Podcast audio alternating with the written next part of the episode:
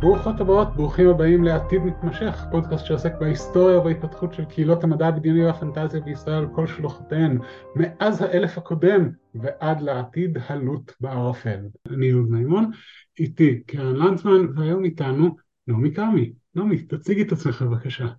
אה, ברוכות הבאים, אה, ברוכות הנמצאים, אהוד וקרן. היי, שמי נעמי כרמי, אני בדיוק עשינו חישוב רגע לפני שהתחלנו להקליט, 26 שנים בקהילת המדע הבדיוני והפנטזיה.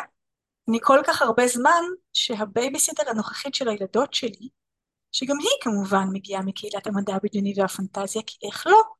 כשהבת שלי שאלה אותה, האם גם את היית בכנס ההוא הראשון, סקטור 972? היא הסתכלה עליה ואמרה, את יודעת, אימא שלך בכנסים לפני שאני נולדת.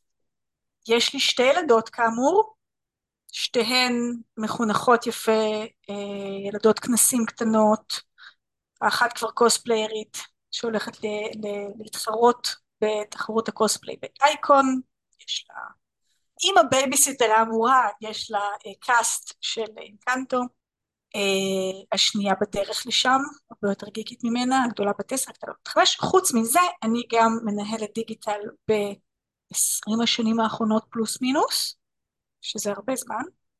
כשהתחלתי היה בפייסבוק כאלה טלטלי אבק ודרדרים ושיחים כאלה מתגלגלים, גמלים. אי אפשר היה לשים מודעות חוץ מימין, בצד הזה מימין, לא היה מודעות בתוך הפיד בפייסבוק, לא היה פייסבוק בעברית. וכשאני אומרת לא היה פייסבוק בעברית, זה לא שלא היה שפת מערכת בעברית, זה שאי אפשר היה לכתוב טקסט בעברית, הוא לא הבין עברית. אז אני אשת דיגיטל אה, עשרים שנה, הייתי אשת דיגיטל בכל כובע שאתם יכולים לחשוב עליו כפרילנסית, הרבה עבדתי עם אה, הוצאות מדע בדיוני ופנטזיה, הרבה עבדתי עם ספרים, במיוחד GetBooks, אה, שהיום הפכו להיות ספרים הדיגיטליים של סטימצקי, ובשלוש שנים האחרונות אני מנהלת מין שירות חביב כזה שמתאים ספקי שיווק דיגיטל לחברות וארגונים ועסקים שצריכים ספקי שיווק דיגיטל. סופר מגניב. אני קצת מתלהבת ממה שסיפרת עכשיו, אז אני... אז אם אני יכולה לשאול אותך את השאלה הראשונה שאנחנו שואלים את כל האורחים והאורחות שלנו, ספרי לנו איך הגעת לקהילה. יש לזה שלוש דרכים רלוונטיות. אני חושבת שהרלוונטית ביותר היא שאי שם, במאה, באלף הקודם, ב-1997 נערך כנס ושמו סקטור 972 שהיה אה, כנס של אגודה למדע בדיונים ופנטזיה שהייתה בת שנה וקצת באותו זמן ושל סטארבייס 972 שהיה אה, מועדון מעריצי מסע בין כוכבים. היה כנס אה, שכולו בבילון 5 וסטארטרק הרבה יותר דומה לכנסי מדיה לקומיקון מאשר לאייקון ולוורדקון שאנחנו מכירים ואוהבים היום והוא היה אחד הכנסים הראשונים הגדולים בארץ. לפניו היו כל מיני ניסיונות אבל הוא היה הראשון שהפך להיות כנס מתמשך. הוא היה בסוכות כאמור 1997 שזה 26 שנים. עשיתי את החישוב לפני רגע. ויש את הקטע הזה של כל חובב או חובבת במיוחד באותם שנים בשלהי האלף הקודם כשלא היה כמעט אינטרנט. כלומר היה לי IRC באותה תקופה הייתי בת 17 ועד אותו רגע אני ואחי היינו חובבי מידע בדיוק ופנטזיה וסביבנו היה כזה כמה חובבים חברים של אחי במיוחד הכי גדול ממני הכי גדול גיא שכולכם מכירים כגיא וינר המרצה הביא אותי לשם. הם, הכרתי את חבריו החובבים וחוץ מכמה מוזרים מאוד מאוד ספציפיים לא, לא היו לא, לא ידעתי שזה תופעה לא היה מעבר לזה פעם ראיתי קומיקס על מסע בין כוכבים של אורי פינק והייתי כל כך נרגשת מזה שיש הכרה בקיומנו. ככה זקנה אני. זה לא היה תופעה לא היה דיבור על כנסים כאלה בעולם זה, זה היה כזה. ונכנסתי והייתי ילדה סופר ביישנית מהסוג שלומד את התחנות באוטובוס כדי לא לשאול את הנהג באיזה תחנה לרדת מהסוג ששואלים אותו משהו מנסה להתחבא מתחת לבלטות לא הייתי כל כך גבוהה כך שלא היה לי קשה להתחבא מתחת לבלטות אבל הייתי ילדה סופר ביישנית ומישהו עשה נפנף מטה קסם ועשה ביטי וביבה ודיבור ולא הייתי ביישנית יותר כי הייתי בבית זה היה מדהים היו שם מאות אנשים שלושת רבעי מהם בתחפושות של בבילון 5 וסטארטרק. אנשים העריכו את זה שתפרתי לעצמי חולצת מסע בין כוכבים ושהיה לי חייזר אה, בובה שישב לי על הראש.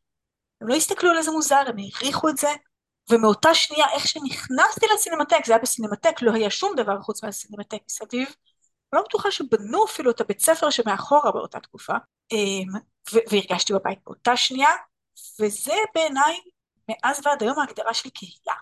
זאת אומרת, זה, זה חבורה של אנשים, זה קבוצה של אנשים, בדיגיטל אני המון מתעסקת עם מה זה קהילה, ומה זה קהילה בניגוד למה זה קבוצה. זאת אומרת, לא כל קהילת פייסבוק, ואני עושה מרכאות באוויר ואתם לא רואים כי זה פודקאסט, אז לא כל פתח מרכאות אוויר, קבוצת פייסבוק או קהילה שנקראת ככה היא קהילה, סגור מרכאות באוויר, וקהילה היא מקום שיהיה קבוצת אנשים שיש לך משהו מש, משותף איתם, אבל זה משהו ברמה כל כך גבוהה שהוא נוגע בהגדרה האישית שלך. ואז כשאת מגיעה אל קבוצת האנשים הזאת ופוגשת אותם בין אם זה באונליין או פיזית, אז ישר את מרגישה בבית. וואי, זו הגדרה מדהימה. אני כן רוצה להמשיך עוד קצת, כי, כי אנשים שדיברנו איתם כבר אמרו, כן, ונעמי גרמה לי לעשות ככה וככה. אז אה, בואי תספרי לנו על הדברים שאת uh, עושה, עשית, גרמת לאנשים לעשות. אז, אז אני ידועה בתור, אה, ליאת אמרה לי פעם, אני, אני, רוצה, אני רוצה לתת לך שם אמצעי בתור שם כנסים, נעמי דם חדש קם. כי, כי אני ידועה באזור ההרפדה שמביאה דם חדש לכניסים, שותה אותו בכוח. אני חושבת שאחד הדברים הדם חדשים הראשונים שעשיתי היה לגייס את חבורת החברים המוזרים של אח שלי, רובכם מכירים אותם כוורד טוכטרמן, גם אביאל טוכטרמן, זיכרונו לברכה, שכנעתי אותם שאנחנו צריכים לעשות מתיחה ולערוך את הפרק האבוד שהוא crossover של בבילון 5 וסטארט. הרי הפעם הראשונה שנכנסתי לתוך הקהילה, ההטבלה, ה baptism שלי בסקטור 972, שנה לפני אייקון 98, שהיה האייקון הראשון, הייתה בחיבור בין סטארט-טרק לבבילון 5, ואז אמרתי להם בואו נעשה משהו קטן, כיפי כזה, מתיחה, לא, לא משהו זה, פורים וזה. אה, זה היה לא, לא ניהלתי אותו, זה היה כנס פורים אחד הראשונים, ו, ונערוך את הפרק האבוד של בבילון 5 בסטארט-טרק. חשבנו שזה יהיה קליל, בדיעבד כל מי שיודע לערוך וידאו יודע שזה לקח שעות על גבי שעות על גבי שעות של למצוא את התאים הנכונים במיוחד ורטוכטרמן אה, וכך גררתי חבורה של אנשים שאחרי שהם ערכו את הפרק הזה היו חייבים לבוא לכנס, אה, התחיל לקחת חלק יותר פעיל בקהילה פנימה. הייתה אה, גברת אחת צעירה שבאה במדים של קוראי המחשבות, טלפטים של בבלון 5, גם אחי היה במדעי הטלפטים והיא התעצבנה נורא ש, שלא כתבנו שזה פרק שאנחנו ערכנו. היא עמדה בתור הרבה מאוד זמן כדי לקנות כרטיס. הפרק האבוד של סטארטרק ובבילון 5 שנגנז, ואז גילתה שזה אה, משהו שאנחנו ערכנו, והיא באה לצעוק עלינו, ואחי שחשב שהיא מאוד מאוד מרשימה, הלך לטפל בה אישית, היום הם נשואים עם ארבעה ילדים. אחרי הקטע המטופש הזה יצא שעשיתי שני דברים מרכזיים, אחד זה הפכתי להיות מנהלת מתנדבים, באיזשהו שלב גם ניהלתי איזשהו כנס, הבנתי שלנהל כנסים זה לא אני, ניהלתי גם את אייקון 99 בדרך, זה היה סיוט מתמשך, הייתי בחרדה במשך שלושה חודשים, פשוט כאילו ילדה בת 17 וחצי, אני זוכרת שהייתי בת 17 וחצי כי לא יכולתי לחתום על הביטוח, היה צריך להיות בן 18 פלוס כדי לחתום על הביטוח, כל השאר עשיתי. אורי אביב ואני ניהלנו מטעם האגודה והמועדון, ו- והבנתי שזה לחלוטין באמת לא הדבר שאני צריכה לעשות, והפכתי להיות מנהלת מתנדבים. במקביל הייתי בצבא באותה תקופה, או לפני או אחרי, אני כבר זוכרת, לא, 17 וחצי, ואז הייתי בצבא. בזמן הצבא אמרתי, אין לי זמן לנהל כנסים ואני גם לא רוצה את החרדה הזאת. הייתי מדריכת נוער בצבא, הייתי מורה חיילת. אתם יודעים מה הקשר בין מורה חיילת לחזיר ים? חזיר ים הוא לא חזיר ולא בים. שאומר שהיו לי מדים, אבל מה שעשיתי היה אה, בבקרים לעשות כל מיני פעילויות חברתיות בבתי ספר, את אה, עיתון, עיתון אה, שכבתי ומועצת תלמידים וכאלה, כדי לעודד את הנוער בבית הספר. אחר הצהריים הדרכתי נוער, ומאוד מעודדים מורות חיילות שיהיה להם פרויקט אישי. מאז כמובן דאגתי שבכל מקום שאני עובדת ואו לומדת, הפרויקט האישי שלי יהיה פרויקט מדע בדיוני ופנטזיה. הפרויקט האישי שלי היה קבוצת נוער של חבר'ה אה, חובבי המדע בדיוני ופנטזיה, שנקראה תא רחובותי או ספיר, science fiction רחובות. אה, התירוץ שלי היה שחובבי מדע בדיוני ופנטזיה נוטים להיות אה, ילדים עם הרבה מאוד ביישנות וחוסר ביטחון, כמו שאני הייתי לפני שנכנסתי הביתה לסקטור 972, ולכן לעשות להם פעילות זה בעצם משהו שמאוד מקדם נוער, מאוד חשוב לקהילה, קיבלתי איזה פרס מטעם חיל חינוך על זה שהיה לי כזה פרויקט אישי מוצלח, בפועל מה שעשיתי היה בשבוע לעשות פעולה לאנשים שאני אשכרה מחבבת. עד היום יש חבר'ה שמחבקים אותי בכנסים כי, כי הייתי המפגש הראשון שלהם עם הקהילה, כי הם היו ילדים בבתי ספר ברחובות, ובאה מישהי עם מדים בראשית, מטעם משרד החינוך, אז הרשו לי להיכנס לבית ספר הכל והכל, וגייסה אותם לקבוצת נוער הזאת, ואז הבאתי אותם לקהילה, מה שאומר שהנה דם חדש. והייתי מנהלת אמרתי, אני מדריכת נוער והכל, אז התפקיד שהכי מתאים לי בכנסים הוא להיות מנהלת מתנדבים. יודעת איך מארגנים דברים, ספיר, יודעת איך מחנכים נוער ומנתבים אותו למקומות, רואים אותו למקומות. אז הייתי מנהלת מתנדבים, אני חושבת מהראשונות שהיו מנהלות מתנדבים יותר מפעם אחת, אחר כך זה נהיה דבר שעושים, וגם בנינו איזשהו אה, פרויקט קידום כזה, שמ...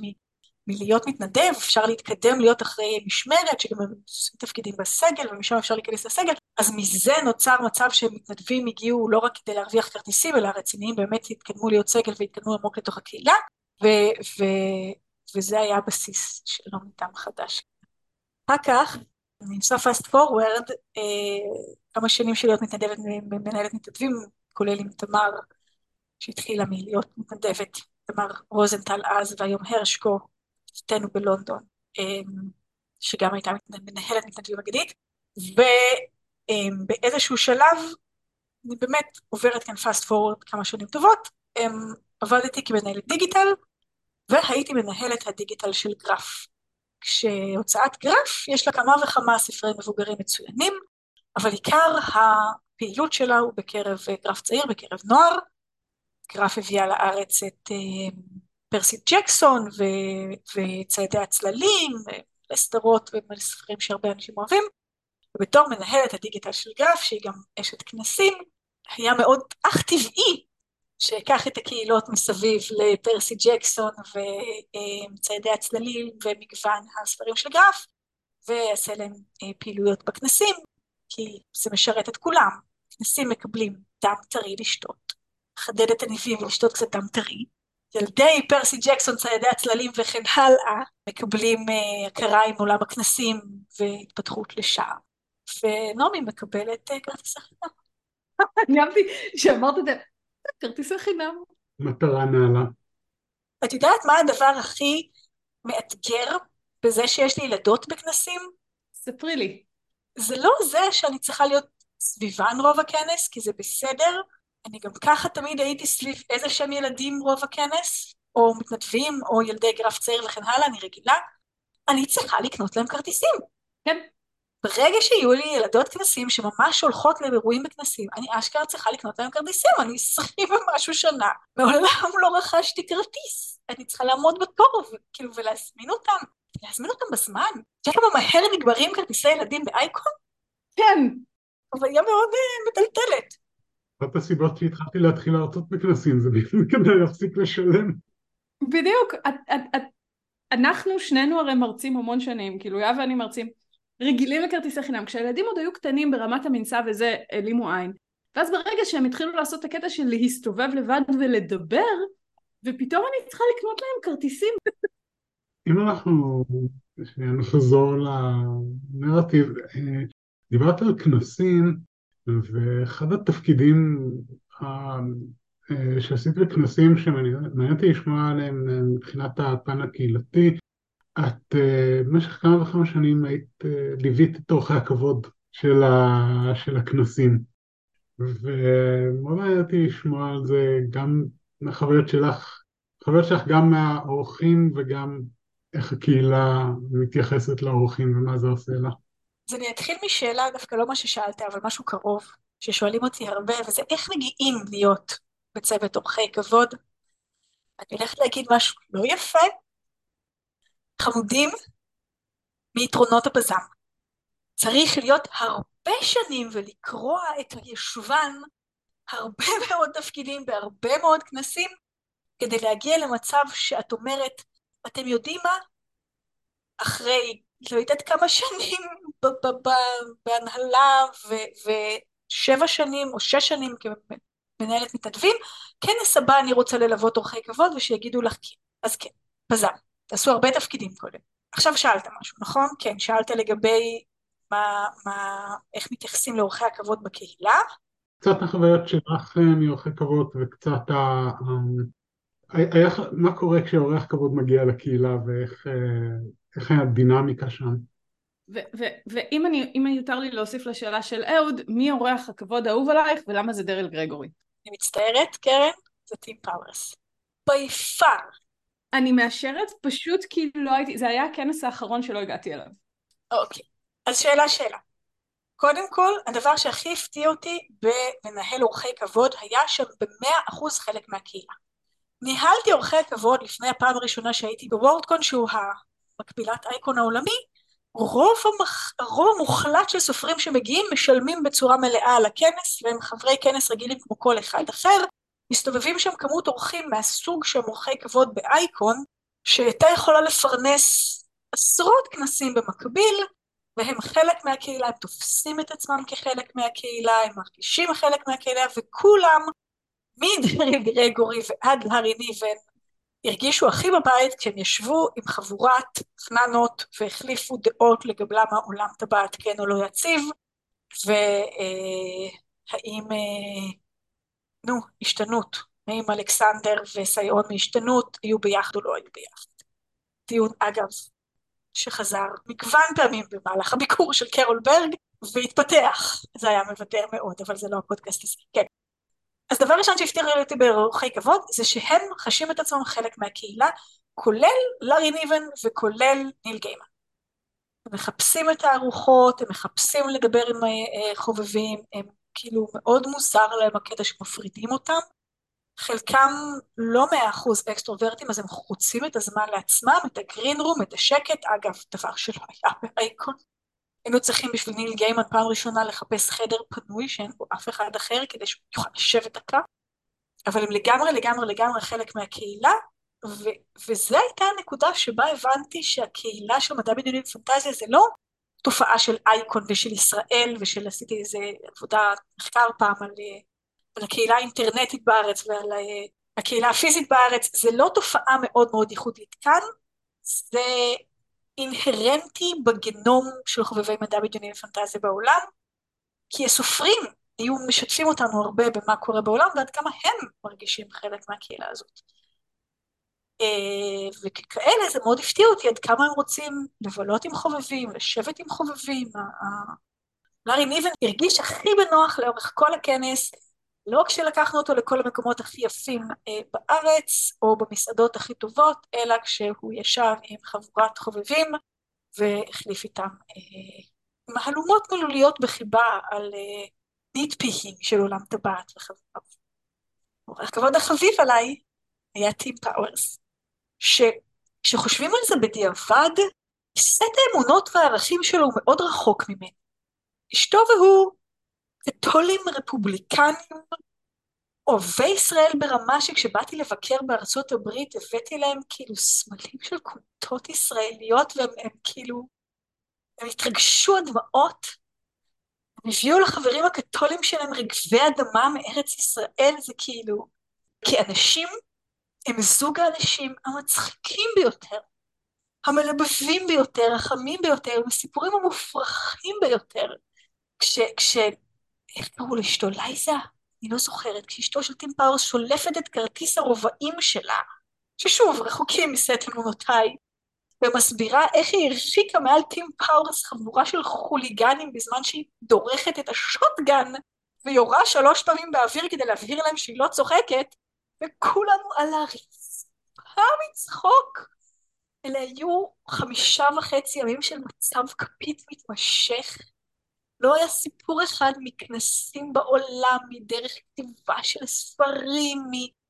לא משנה מה, שלא היה סיפור מצחיק, מלבב, מעניין, מרגש, הכל ביחד וכל אחד לחוד, ואם יש אורח כבוד שאני מוכנה לבלות איתו כל כנס, מתי שהוא רק ירצה, זה טים פאולוס. גם דריל גרגורי היה מלבב ביותר, כשדריל גרגורי היה בארץ הייתי בחודש כמעט תשיעי, שבוע לפני חודש תשיעי, אני והבטן הלכנו לנו ברחבי ירושלים על החומות, מאוד דאג לי כל הזמן, אתם יודעים כי הייתם שם, גררנו את אהוד ש, שיבוא לספר לו דברים אה, מרגשים על, ה, על החומות, נכון? או, ש, או שאתה התנדבת לבוא? אני כבר לא זוכר. אתה התנדבת לבוא, אהוד.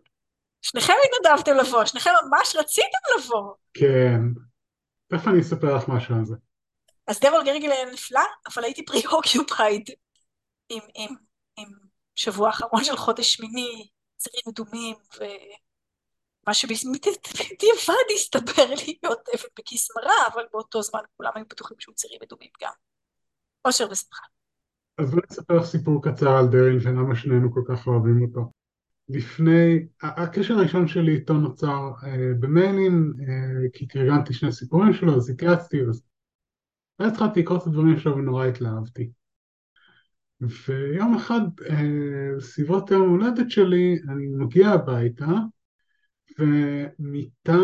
אה, מיטה הדרג זה משתלשלת איזה מעטפה, ואני כזה, אה, אולי זו הצעה שלחו לי משהו לביקורת, לאתר האגודה, ואני מתקרב ואני רואה שהכתובת באנגלית ואני אומר, לא הזמנתי שום דבר מאמזון, ואז אני פותח, במדרגות אני עולה הביתה, אני פותח את המעטפה, בפנים יש אה, את אחד הספרים של ספר שאני מאוד אוהב, בתוכו הקדשה. אישית, ממנו. ואני מתקשר לקרן ואני אומר, תגידי, זה קשור אלייך איכשהו? אז היא אומרת, אז היא סיפרה לי שהיא יצרה איתו קשר. היא אמרה לו שאני מאוד, היא מכיר אותי, אמרה שאני מאוד אוהב את הדברים שלו וזה, אה, היא קנתה את הספר מאמזון, שלחה אותו אליו, כתב הקדשה, ואז נשלח אליי. למעשה התגובה שלו הייתה ברור שאני מכיר ומעריך את אהוד הוא המתרגם הראשון שלי לעברית כי אהוד תרגם את אה, גוף שני הווה אה, כמה שנים לפני שפנדמוניום יצא אה, והוא היה סופר מקסים וגם היה איזשהו קטע שהעברתי לו כסף בפייפל וזה לא היה מספיק בשביל לכסות את המשלוח לארץ כי לא עשיתי נכון את, לא, לא עשיתי נכון את תשלום, אקסטרה תשלום על העמלות של פייפאל. וכזה לא זה חלק מהמתנת יום הולדת שלי זה מצוין. לא באנו לדבר עם דריל באנו אה, לשאול שאלות קשות ונוקבות. ולהתפנגרל עליו פה ועל הירח תודו. And I must say שיש סופרים שהם יש יותר ופחות מטאטא בישבן שלהם, אבל רובם הגדול תופסים את עצמם כחלק מהקהילה ו-will play along, כאילו כל דבר. שזה מגניב. אני, אני אגיד עוד דבר אחד על דריל ואז אני מפנה אלייך שאלה, פשוט כי זה מתחבר למה שאמרת, כי דריל, הדבר הראשון שהוא עשה כשנכנסנו ביום הראשון של אייקון איתו, אה, והוא הסתכל עלינו ואומר, עכשיו אני מרגיש בבית. נשים זה בית. אוקיי, okay, אז יש לי שאלה שהיא... לפעמים זה הבית שלא ידענו שאנחנו מחפשים. Um, יש לי שאלה שאני קצת מרשה לעצמי לשאול, פשוט כי אני סבלתי בדיוק מאותה בעיה, אבל uh, בתור uh, בחורה בת uh, 16, 17, 18 שמגיעה לקהילה שלפחות לפני 20 שנה הייתה הרבה יותר גברית והרבה יותר מבוגרת אני, אני אפילו לא לגמרי בטוחה איך לנסח את השאלה בצורה שלא תצא היום איומה ונוראה, כי זה כן הייתה תקופה טובה, אבל היא הייתה איומה ונוראה. אז אני חייבת לציין שבתור בחורה בת 16 וחצי הייתי אובליביאס לחלוטין להטרדות מיניות. אני בדיעבד יכולה להיזכר בדברים שהיום אני קולטת כהטרדה מינית, אבל הייתי כזאת קלולס, וכל כך נרגשת מהעולם החדש המופלא הזה של החובבים, שפשוט לא היה לי מושג ירוק. עכשיו, יש דברים, יש לי סיפורים על מגוון אנשים שמאוד אהבו את החולצה המאוד צמודה של הבדים שתפרתי לעצמי. אולי לא היה לי ספנדקס, אבל כן, ומגוון אנשים שהיו... לקח לי שנתיים להבין שאותו בן אדם מסתכל עליי מלמעלה כל פעם שאני באה עם גופייה ואומר לי, נעמי, אני מאוד אוהב את החולצה שלך, וממשיך להסתכל עליי מלמעלה. ואני חשבת, איזה יופי, אני מקבלת מחמאה כל כך חמודה בגיל 16, לקח לי באמת הרבה זמן להבין שזה כזה גרוע, בכלל לפתח מודעות לנושא. היום יש כמובן את צוות מניעת הטרדות מיניות ו... שום דבר כזה בסוף שנות התשעים. לא, לא, אבל את אני קצת אומרת כדי לאשש את מה שאני מרגישה, אבל אני מרגישה מאוד בטוחה כשהילדים שלי מסתובבים, גם כשהם הסתובבו לבד לפני עשר שנים. אה, אה, אני כן רואה שינוי מאוד לטובה בקהילה שלנו מהבחינה הזאת, ולא רק כי התבגרנו. אני רואה שינוי מאוד לטובה בקהילה שלנו, שהפכה לי 55% נשים. אני חושבת שזה מתחיל בזה. כשאת ואני נכנסנו אל הקהילה, אהוד, אני לא זוכרת מתי הצטרפת, אבל אני זוכרת את קרן מהתא החיפאי, אחרי שהקמתי את הרחובותי והסתחררתי, הייתי חייבת להקים תא חיפאי, את חייבת כאילו סיבה ותוצאה, הסיבתיות כאן כאילו לחלוטין תקיפה. אף סופר לא היה מהסס להשתמש בסיבתיות כזאת, אז אני זוכרת את קרן מאז. אמ, היו 90 אחוז בנים, וזה לא הייתה חברה, זה, זה היה סוסג' פסט, כאילו. זה היה, הייתי ה... לא סתם שהייתי הבן אדם הצעיר ביותר בוועד, במשך שנים הייתי בוועד האגודה, הייתי האישה היחידה בוועד. היום הוועד הוא 60-70 אחוז נשים, ויו"ר הוועד היא ליאת במשך שנים, אבל אז הייתי האישה היחידה בוועד במשך לדעתי כמעט עשור. חוץ מכשקרן, אה, קרן זיכרונה לברכה, אני חושבת שהיא הייתה הראשונה ואמרתי איזה כיף, עוד מישהי. אז כן, זו הייתה קהילה מאוד מאוד מאוד מאוד מאוד גברית, היא הלכה והתבגרה ולצד התבגרותה היא גם הביאה הרבה הרבה נשים, וזה שינוי מאוד מבורך בעיניי. אוקיי, okay, אז אני גונבת לאהוד את השאלה הבאה, ואז אני נותנת לאהוד לדבר, לשאול, ליתר דיוק, אבל הזכרת את התא הטכניוני, ששם אנחנו הכרנו, ואני... בפעם הראשונה, כי הכרנו שלוש פעמים, אם אני זוכרת נכון. כן? הכרנו בתא הטכניוני, הכרנו באיזשהו, אני לא זוכרת איזה מפגש זה היה באיזשהו בית קפה, זה היה או מועדון קריאה, או זה... זה היה במפגש הראשון של מועדון הקריאה על אה, מלחמה למען העלונים של... מלחמה למען העלונים, נכון, זה היה במועדון קריאה הראשון. נכון. ואז היה, אה, אה, היינו בסגל משותף, לפני שאני סיימתי סופית את תפקידיי בסגלים, ואת היית באיזשהו שלב בסגל תוכן, ואז נפגשנו פעם שלישית, והזכרתי שבעצם נפגשנו פעמיים קודם. כן, תא הטכניון, הייתה לך שאלה, נכון? כן, לא, ספרי רגע על התא הטכניוני, כי אני לא יכולה לספר על התא הטכניוני, כי אני הייתי רק מאלה ששמעו שיש תא טכניוני והגיעו לתא, אבל את הקמת אותו? או היית מהמקימים שלו? כן.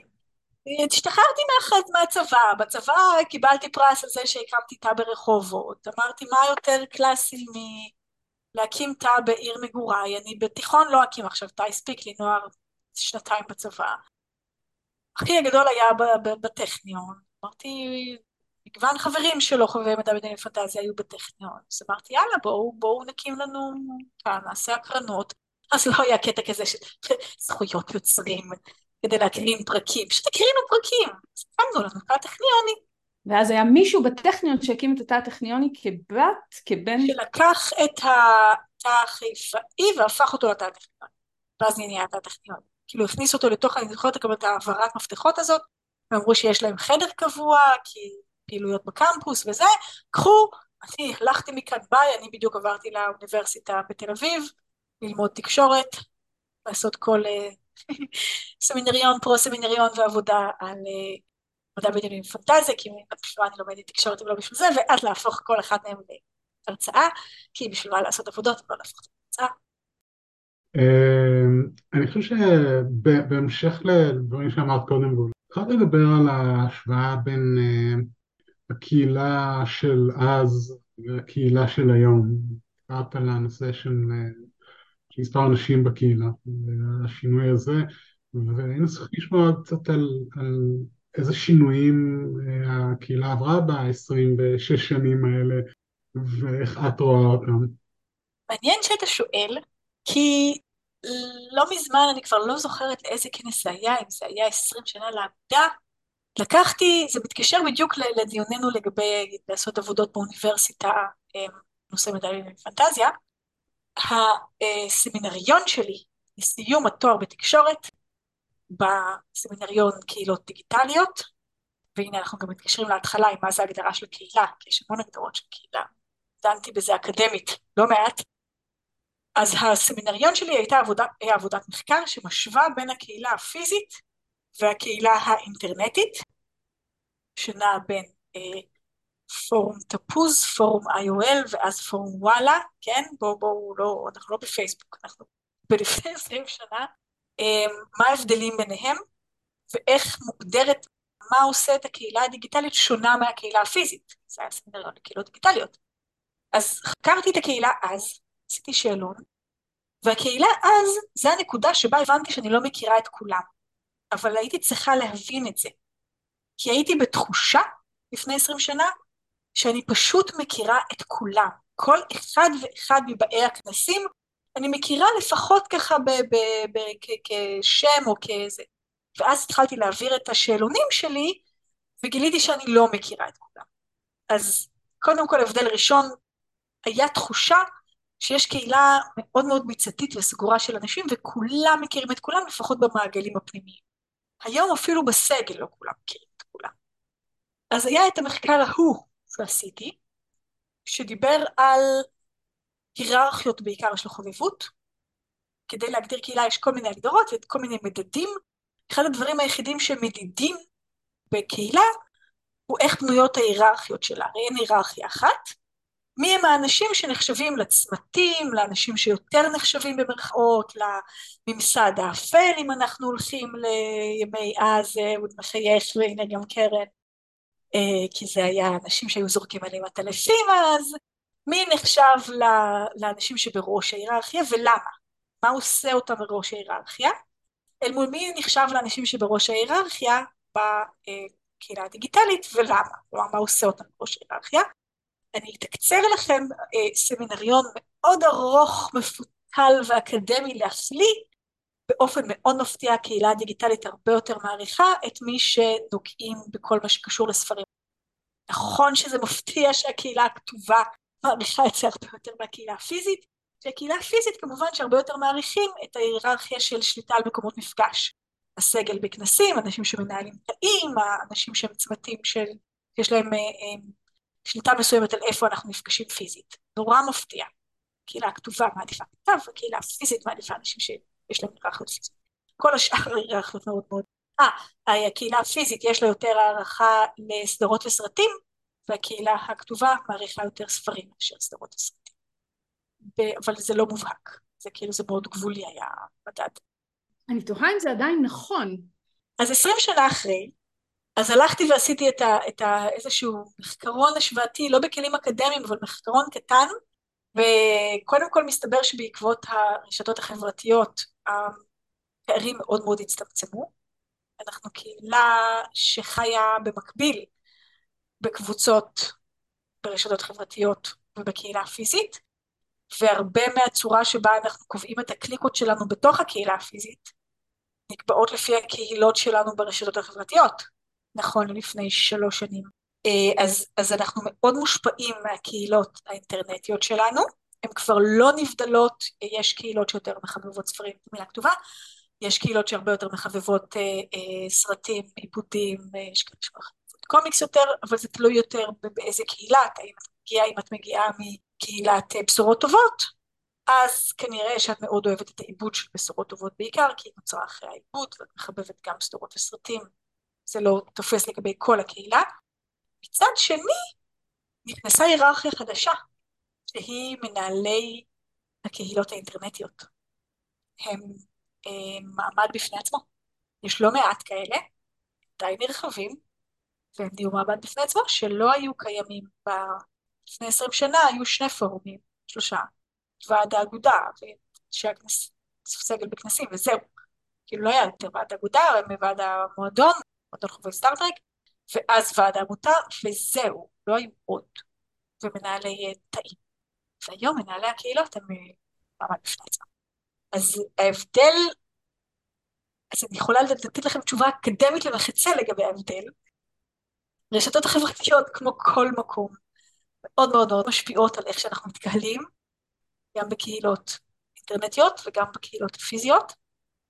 אה, ולכן הן מאוד מצמצמות את הפער בין הקהילות הפיזיות לקהילות האינטרנטיות, כי הן אותן קהילות, אותם אנשים מגיעים לאותם אה, מיטאפים ומפגשים, ומפגשים באייקון, מסתובבים באייקון בחבורות שלהם, שגם להם יש אבטרים אינטרנטיים, אבל אין הרבה הבדל, כי לכל קהילה פיזית יש גם קהילה אינטרנטית. וההפך, כמעט. לא לכל קהילה אינטרנטית יש קהילה פיזית, אבל לכל קהילה פיזית יש קהילה אינטרנטית. זה, אני חושבת שזו התשובה הכי אקדמית שקיבלנו פה לשאלה הזאת. את מביאה מנהלת דיגיטל מזה 20 שנה, שעשתה את המחקר הזה באקדמיה שלה, מה את תצפה? מה יצא קולה? יש לי, יש לי עוד שאלה אחת, אם זה בסדר?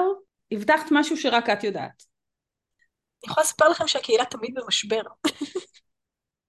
יום אחד כשליאת ואני עשינו, אה, ליאת ואני היינו שתינו בתקופות לידה, כינינו את זה באיזשהו שלב תקופת לידה כדי לא לקרוא לזה חופשת לידה, כי זה הכל חוץ מחופשה. אז לקחנו לנו פרויקט ועשינו סרט על ההיסטוריה של עולמות, שנקרא עולמות כרוניקה של קניס ידוע מראש, אה, וראיינו באיזשהו שלב את הצמד רן ברזיק ואילן מינוף, והם נתנו את השפיל המשעשע של הקהילה במשבר, כל הזמן, הקהילה במשבר, הקהילה לא במשבר, אתם במשבר, תטפלו בעצמכם. ואני יודעת את זה בעל פה כי ערכתי את זה. אז אני יודעת בעל פה פה בסרט. אז מאז תחילת ימי ההיסטוריה, מאז סקטור 972, ואז תחילת ימי האגודה, ש, ש, שנבחרתי ב-98 לוועד, לא היה שנה, חודש, שבוע, שבו לא הייתה איזושהי קהילה במשבר מאיזשהו סוג. היו כמובן משברים ענקיים שפיצלו את הכנסים לשניים, והיו משברים נוראיים שגרמו לכולם לריב עם כולם, וכולם זוכרים את זה עד היום, ו- וזרקו את אלפים וממסדים אפלים, ובתחילת ימי הקהילה, הקהילה במשבר, ואז יום אחד, אחרי הוורדקון הראשון שלי, שבו הסתובבתי עם הרבה מאוד סופרים, כי זה היה אחרי שהייתי מנהלת אורחי כבוד כמה שנים, וצירפו אותי לאיזושהי קבוצה אינטרנטית, אה, כי אתם יודעים, כל קבוצה פיזית צריכה קבוצה אינטרנטית בימינו, צירפו אותי לאיזושהי קבוצה של מופס, של Secret Masters of של אנשים שהם פעילים ומנהלים קהילות חובבים, וסיפרתי להם על המשבר המאוד קשה שבאמת היה לנו, המשבר הראשי שיש לפיצול הכנסים, ולכולם, כולל כולם, כולל כולם, מכל חור, בפינלנד, בכל עיירה בארצות הברית, בסקוטלנד, אירלנד, כל עיר גדולה בגרמניה, לכל אחד היה סיפור דומה. וואו. כל הקהילות התפצלו לחובבי מדיה וחובבי ספרות. חובבי מדיה שיותר רוצים ללכת לכיוון של קומיקון, חובבי ספרות, שרוצים ללכת יותר לכיוון של וורדקון, היו פיצולים כאלה בכל הקהילות, ואז בעלי שיחיה, שבאותו זמן היה חבר בחבורת מאלתרים בשם למבטים, נסע לו לפסטיבל הפרינג' באדינבורו, ובא אליי אחר כך, אחרי שבוע שהייתי עם הילדות, כולו צוחק, בתור אחת המתנות שהוא הביא לי היו שתי תוכניות. למה היו שתי תוכניות לפסטיבל הפרינג' באדינבורו? כי הוא התפצל. באדינבורו באותה שנה היו שלושה פסטיבלים, שניים מהפיצול הקודם ואחד לגמרי חדש מהפיצול הנוכחי. זה היה בדיוק אחרי כל הפיצולים שלנו באייקון, אחרי שנגמר המשפט והכל וכל העניינים, אז אני רוצה לספר לכם שכל הקהילות תמיד באיזשהו שלב במשבר, רובם רוב הזמן במשבר, ורובן התפצלו, אז הנה דבר שאני יודעת. תודה רבה מאוד. היה המון המון המון כיף. גם לנו. תודה שלקחתם אותי לטיול בשביל הזיכרונות הזה. תודה רבה לך. ותודה למאזינות ולמאזינים. שיהיה לנו שכולכם המשך יום מלבלב.